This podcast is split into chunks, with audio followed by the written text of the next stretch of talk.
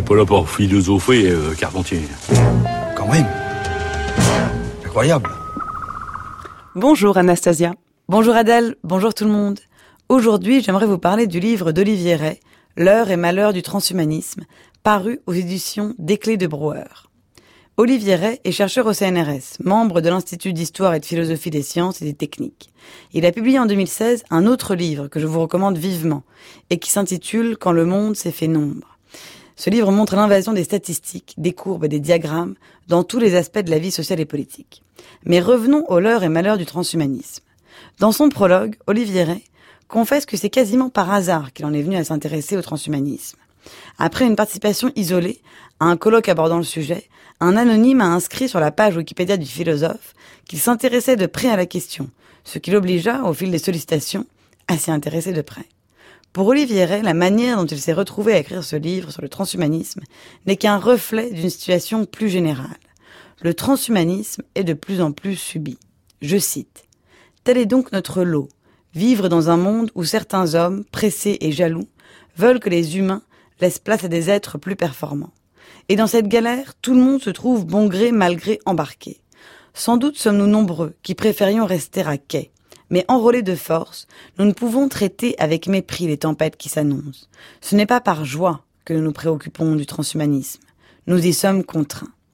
Cette défiance et cette méfiance, c'est celle qu'il exprimait déjà en décembre dernier au micro d'Alain Finkielkraut dans l'émission Réplique. Moi, je suis toujours euh, gêné, enfin pris d'une certaine euh, stupeur, si vous voulez, quand euh, ce qui pour moi a toutes les allures d'un cauchemar est présenté par quelqu'un d'autre comme une perspective euh, enchanteresse. Vous l'aurez compris, sur le sujet, la position d'Olivier Ray n'est pas neutre. Bien au contraire, elle trouve son origine, selon les propres mots de l'auteur, dans ce que le médecin et scientifique Léon Casse appelait la sagesse de la répugnance. Le livre n'est cependant pas un pamphlet, c'est une opposition argumentée aux promesses portées par le transhumanisme. Faut-il prendre le phénomène au sérieux? Est-ce un pur fantasme porté par quelques illuminés de la Silicon Valley ou une réalité tangible qui gagne peu à peu du terrain? Pour notre auteur, il faut d'abord rappeler que le transhumanisme a deux versants.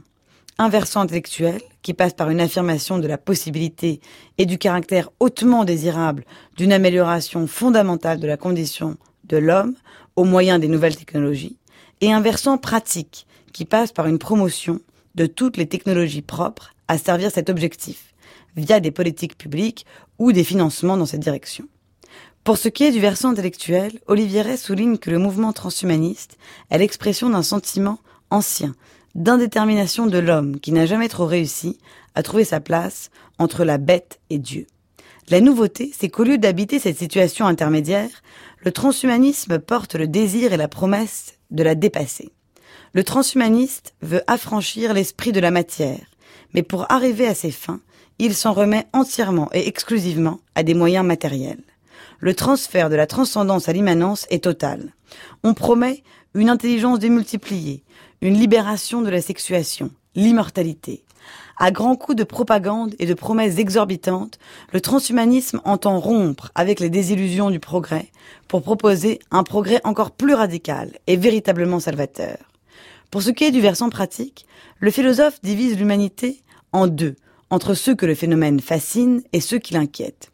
Cependant, l'injonction est forte et se présente comme une version sécularisée du pari pascalien. L'enjeu est tel qu'en son nom, nous devons consentir à tout. Du coup, tout le monde s'engouffre dans la brèche sans réfléchir.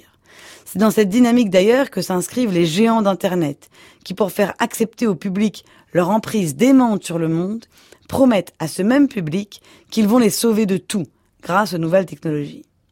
Le transhumanisme est-il alors un leurre? Oui, pour partie, mais pas seulement. C'est un leurre efficace car il joue sur des ressorts puissants. Pour désamorcer la fascination qu'il exerce, il faut donc s'attaquer à la source du mal.